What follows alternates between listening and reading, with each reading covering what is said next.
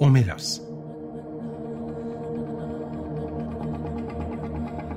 Bugün, yarın ve daima bilim kurgu.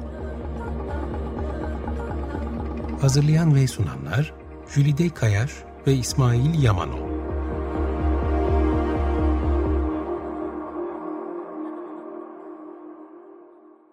Merhaba, 95.0 Açık Radyo'da Omelas'a hoş geldiniz. Ben Jülide Kayaş. Ben İsmail Yamanov. Geçen bölümde robotlardan konuşmaya başlamıştık. Biliyorsunuz Omelas bilim kurgu programı bilim kurgunun tarihinden, gelişiminden, bilim kurguyu oluşturan unsurlardan söz ederken tabii ki dönüp dolaşıp robotlara gelmiştik. Geçen bölümümüzde e, robotlara neden ihtiyaç duyduk, neden birdenbire robotları hayal etmeye başladık bunu konuştuk. Mitolojisinden söz ettik, mitolojideki ve efsanelerdeki iz düşümlerinden söz ettik. E, ardından mekanik araçlar geldi. Hatta insan sureti verilmiş mekanik araçlardan söz ettik. Cezeri'yi andık. Tabii de eğlendik. Çok. Tabii tarih devam ediyor. Çok önemli bir gelişme oldu. Buhar bulundu, buhar evet. gücü bulundu ve sonra neler oldu? E tabii sanayi devrimi ortaya çıktı. E, sanayi devrimi bildiğiniz gibi 1960'lı yıllarda başlayıp 1840'lara kadar devam eden e, bir üretim sürecini aslında betimlemek için kullanılan bir terim. E, tabii nedir aslında sanayi devriminin en temeline indiğimizde insanın emeğinin e, yerini makineleşmenin aldığını görüyoruz. E, ufak tefek artık üretim süreçlerinde makineler kullanılmaya başlanıyor. E, dediğin gibi buharın da bulunmasıyla artık bu makineleri çalıştırabilmenin de bir yolu e, bulunmuş oldu. E, tabii ki bu makineleşme bir takım e, fikirlerin de ortaya çıkmasına neden oldu. Özellikle işte yine e, sanayi devriminin sonlarında o tembellik hakkı kavramının da e, artık hepimizce duyulmaya başlamasından sonra e, oturdu bazı mucitler, e, teknoloji uzmanları ve e, üretim dahileri diye diyelim. Onlar acaba insan suretinde gerçekten kendi kendine otonom şekilde çalışabilen robotlar yapabilir yapabilir miyiz diye Makineler. Düşündüm. Makineler aslında. Bizim işimizi bunlar yapsa keşke. Evet o hep bahsettiğimiz angaryaları kime ya. yükleyebiliriz mevzusu. E, ta, tabii işte sanayi devriminin ortaya çıkmasıyla birlikte aslında e, adı henüz robot olmasa da o dönemler bunlara daha çok e, otomat denebiliyordu. Otomen kimi eserlerde bu şekilde geçiyordu. Otomata denen evet. halleri oluyor. Henüz daha robot sözcüğü yok ortada. Ama yine de fikirsel olarak önceki programda bahsettiğimiz binlerce yıl öncesine dayandığı için e, zaten vardı robot fikri insanların aklında. Sadece onu üretebilecek yani aklımızdaki e, hayali gerçeğe dönüştürebileceğimiz imkanlarımız yoktu. Buhar bunun için bir nimet sayıldı. Gerçekten de buhar buharın gücüyle bu tip şeyler yapılabileceği ortaya çıktı. Hatta örnekleri de yapılmış zamanda çok matah olmasa da günümüzden baktığımızda yapılmış. Ama e, sanayi devriminin tabii bir takım etkileri de oldu. Hem toplumsal hem siyasi e, hatta e, kültürel pek çok etkileri de oldu. Nedir mesela? E, sanayi devriminden sonra işte toplumsal sınıf yapılarında bir takım değişiklikler ortaya çıktı. Kentleşme ve nüfus artışı belirdi. Kütle, e, kitle toplumu oluşmaya başladı. Emperyalizm çok yaygınlaştı ve uluslararası, uluslararası rekabette hat safhaya ulaştı. Hı hı. Ama sonuç itibariyle kendi güç yeteneği olan makinelerin ortaya çıkması e, ve dolayısıyla da robot fikrinin pratik temelleri oturması sanayi devrimi sayesinde oldu. Özellikle sonraki süreçte elektriğin de devreye girmesiyle bu fikrin aslında hayata geçirilebileceği, e, önünde çok da büyük engeller olmadığı anlaşıldı. Günümüzde de artık zaten bunları yapıyoruz. E, tabii bilim kurgu açısından evet. ele alırsak neler oldu dersek mesela bugün işte bilim kurgunun çok sevdiğimiz alt türlerinden bir programda o alt türleri ayırmıştı. Steampunk vardır mesela tamamen buhar gücüyle çalışan aletlerin, makinelerin olduğu o tür bir evrende geçen genelde Victoria çağını yansıtan. Daha şeyde hemen yani steampunk, e, steam buhar demek Evet steam buhar içinde. demek buhar çılgınlığı diye çevirebiliriz evet. aslında Türkçe'ye. e, bilim kurgu da bundan etkilendi. E, hatta e, 1900'lerin başlarında şeylerde mesela ilk e, bilim kurgu eserlerinde bazı, bazıları da sinemada dahil olmak üzere artık robotları görmeye başladık kanlı canlı karşımızda. E, kimisi çok tıknaz, kimisi böyle cüsseli, Kimisi daha böyle robot günümüzdeki robot yani insan suretine benzemese de yine de akıllı e, bir amaç uğruna hareket edebilen robotlar görmeye Hep. Böyle kostümler giydirilmiş robotlar oluyor Genelde bunlar değil evet. mi? Hatta bazılarının kolu böyle eski sobalarımızın borularına benzer kolları olan robotlar falan görmüşüzdür. Bunlar ilk örnekleriydi. İşte e, mesela 1919 yapımı The Master Mystery diye bir film var. Orada bir robot görüyoruz mesela.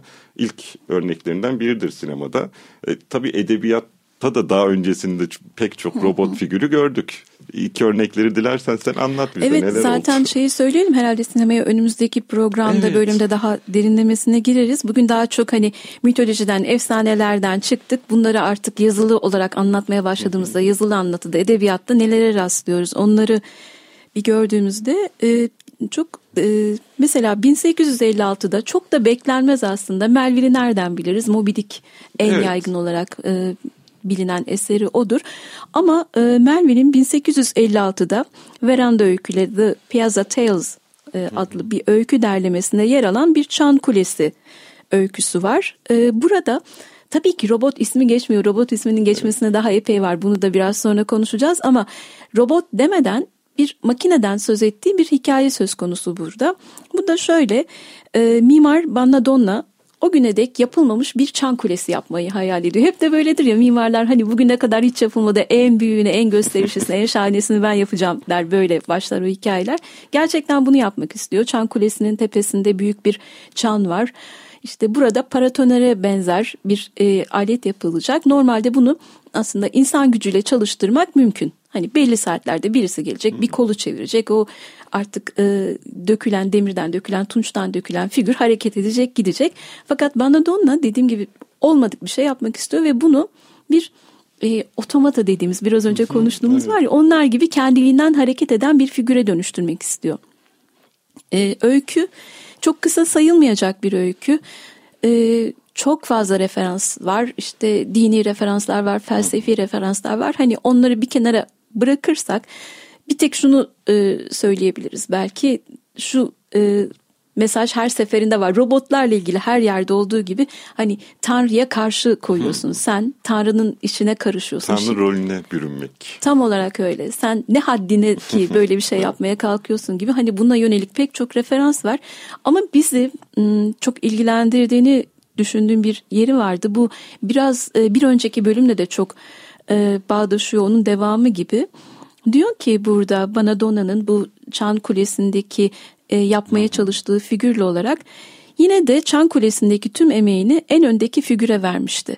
Aynı zamanda pek bilinmeyen bir yaratığın sadece bir parçası, hayal edilmesi zor bir biçimde insanlığın evrensel çıkarlarına ve yüceliğine uyum sağlamış bir Hetot, Hetot antik Sparta'da köle sınıfına verilen ad.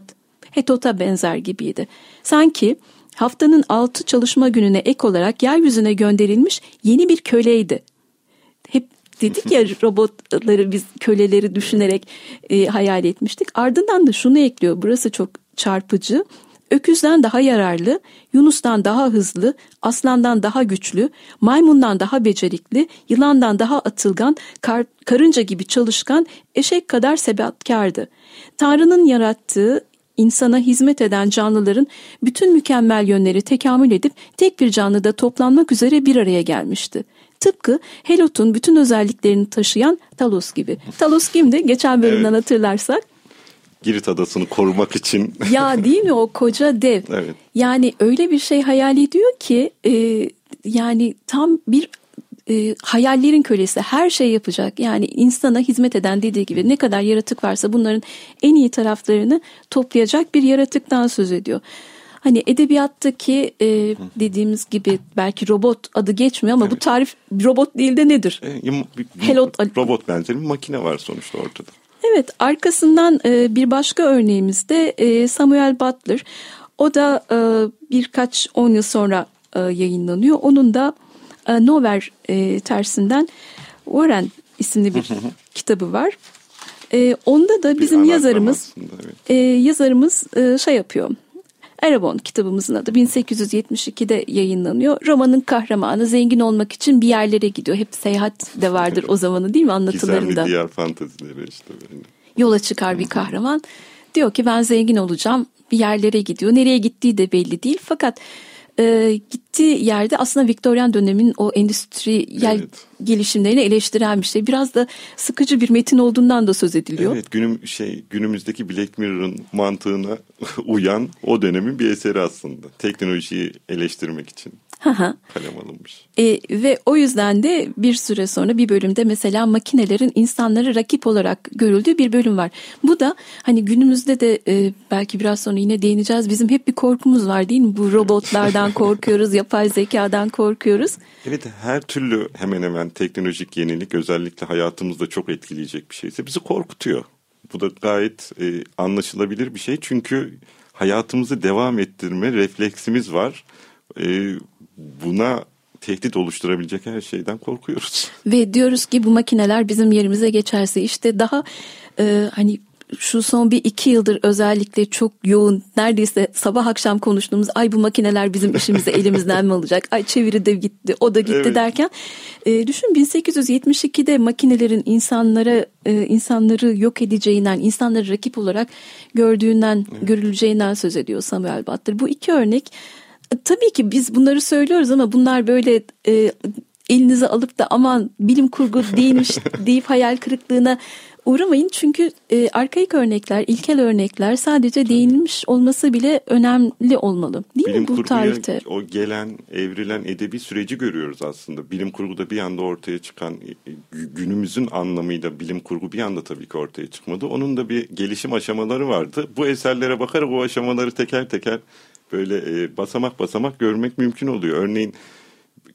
birçok insan mesela Frankenstein çok da bilim kurgu gibi görmez. Hani daha böyle şeydir ama o çağdan baktığınız orada deneyler yapılır. Bir çılgın bilim insanımız vardır. Hı hı. Uğraşır eder. işin içine çok da böyle doğaüstü şeyler de katmaz. Yine yıldırıma bağlar ve orada bir sonuç elde eder. Evet orada çünkü bir hayal kuruyor ya da şu işte Samuel Butler'ın ya da e, Melville'in bu yazdıklarını okuyan ama bir yandan bilimle de çok sıkı bağ olan bilimsel gelişmeleri e, takip eden bir yazar tutup gerçek evet. anlamda bilim kurguya daha yakın eserler Tabii vermeye ki. başlıyor. Bu şekilde görmek lazım bu andığımız evet, kademe eserleri. Kademe kademe ilerlemiş bir süreçten bahsediyoruz. Bir şarkı arası verelim mi? Olur. E, iRobot'un e, soundtrack'inden bir parça dinleyelim. E, Robot Senfoni ardından da rahat rahat konuşalım uzun uzun. Çünkü herhalde konu birazdan Karel Çapa'ya kadar gelecek. Dinliyoruz. 95.0 Açık Radyo'da Omelas'tasınız. Tekrar merhaba. Ee, bilim kurgu edebiyatında robotlardan konuşmaya devam ediyoruz. Şu ana kadar hep robotlar dedik ama hep de şunu belirttik. Adına robot denmese de evet. hep böyle bir e, şerh düşerek konuştuk. Çünkü e, gerçekten e, 1920'de ilk kez rastlıyoruz robot e, ifadesine. O da e, Çek yazar Karel Çapek'in RUR, Rossum'un Uluslararası Robotları adlı oyununda geçiyor robot kelimesi. O vakte kadar robot değil hani e, hareketli makineler şeklinde geçiyor. E, Karel Çapek çok önemli bir yazar. E, çok e, hatta şöyle diyelim Darko Suvin Zamyatin'de bir tutuyor kendisini. E, 1920'de dediğim gibi yayınlanmış bu eser. E, zaten epey anlatacağım şimdi. E, bizde epey başka yayınlanan kitapları var. Kaybolan Bacak, Semenderlerle Savaş, Bahçıvan'ın Bir Yılı, Tanrı Fabrikası, Beyaz Veba epey kitabı yayınlanmış.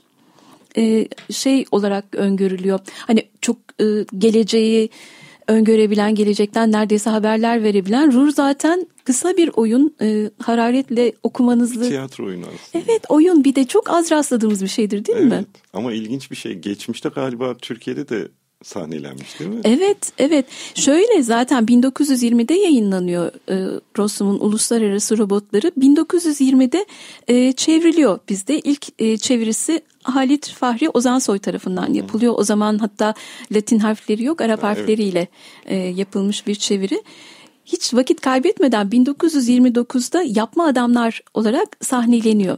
Hatta çok enteresan bir Helena karakterimiz var burada. Helena'yı Bedia Muvahit'in oynadığını öğreniyoruz.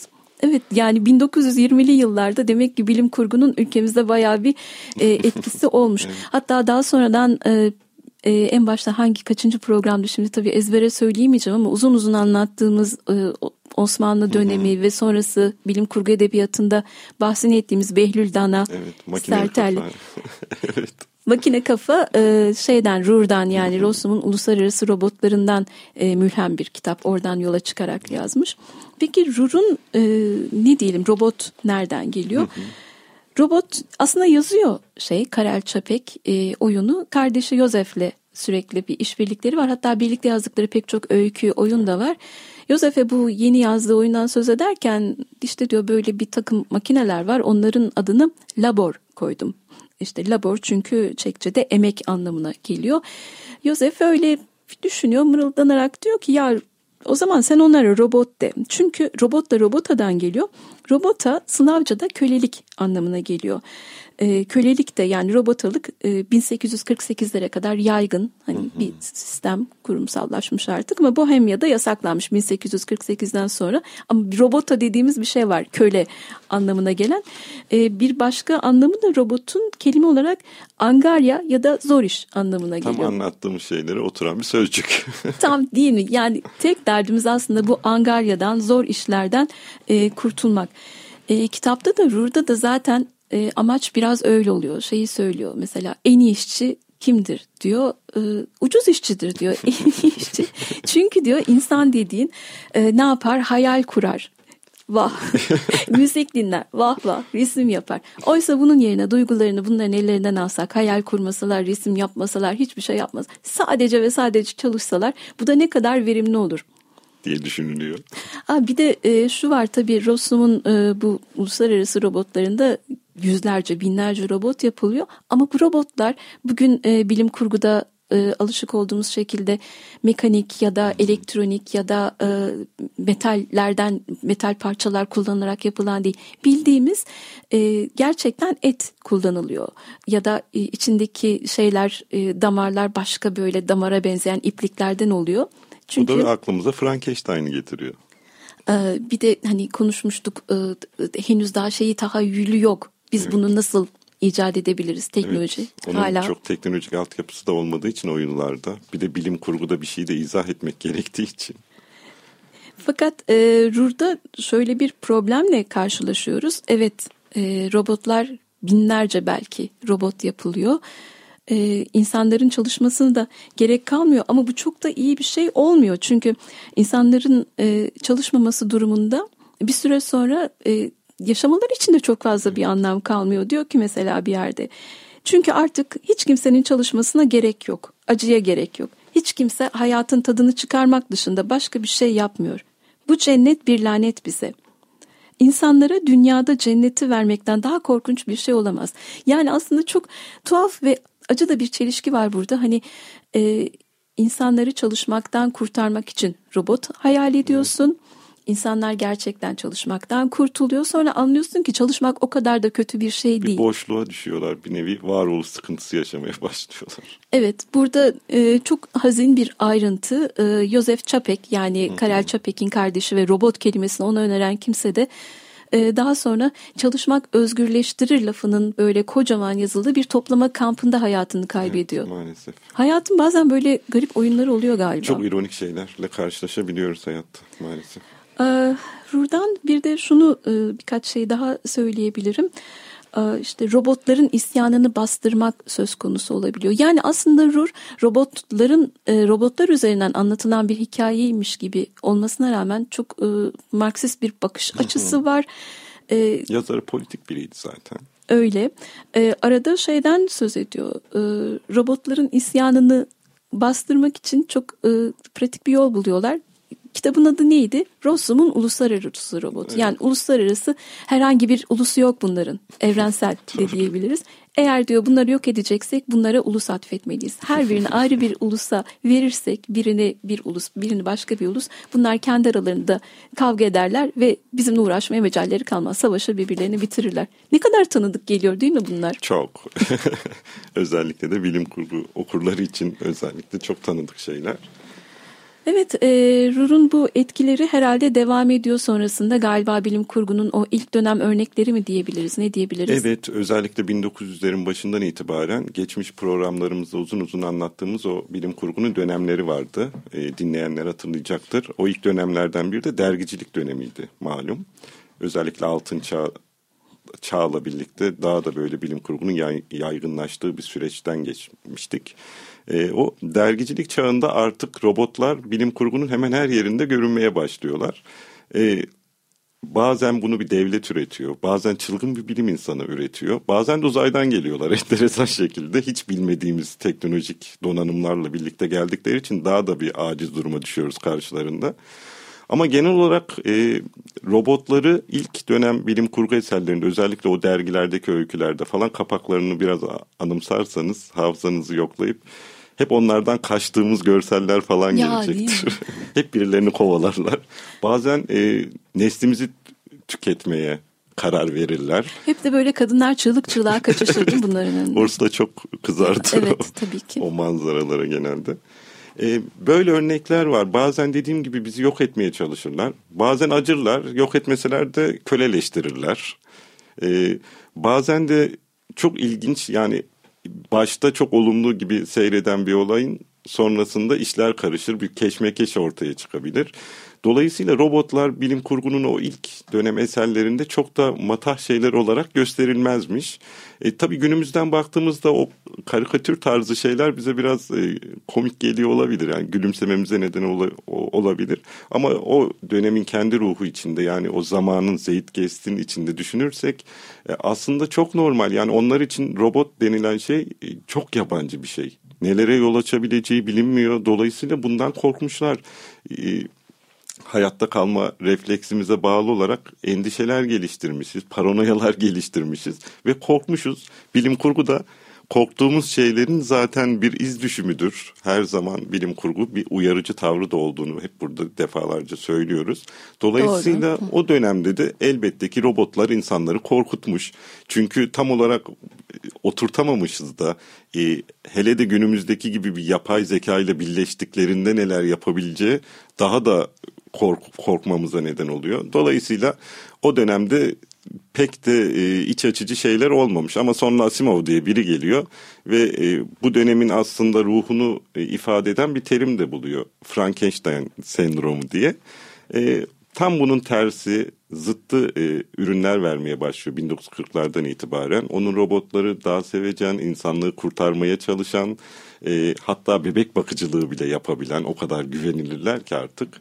E, dolayısıyla hatta Asimov bunları da şeye bağlar. E, bir ona bir standartizasyon da getirmiştir o üç robot yasası meşhur. Onunla da artık robotları aslında bir nevi e, belli bir e, çerçevenin içine sokmaya çalışır.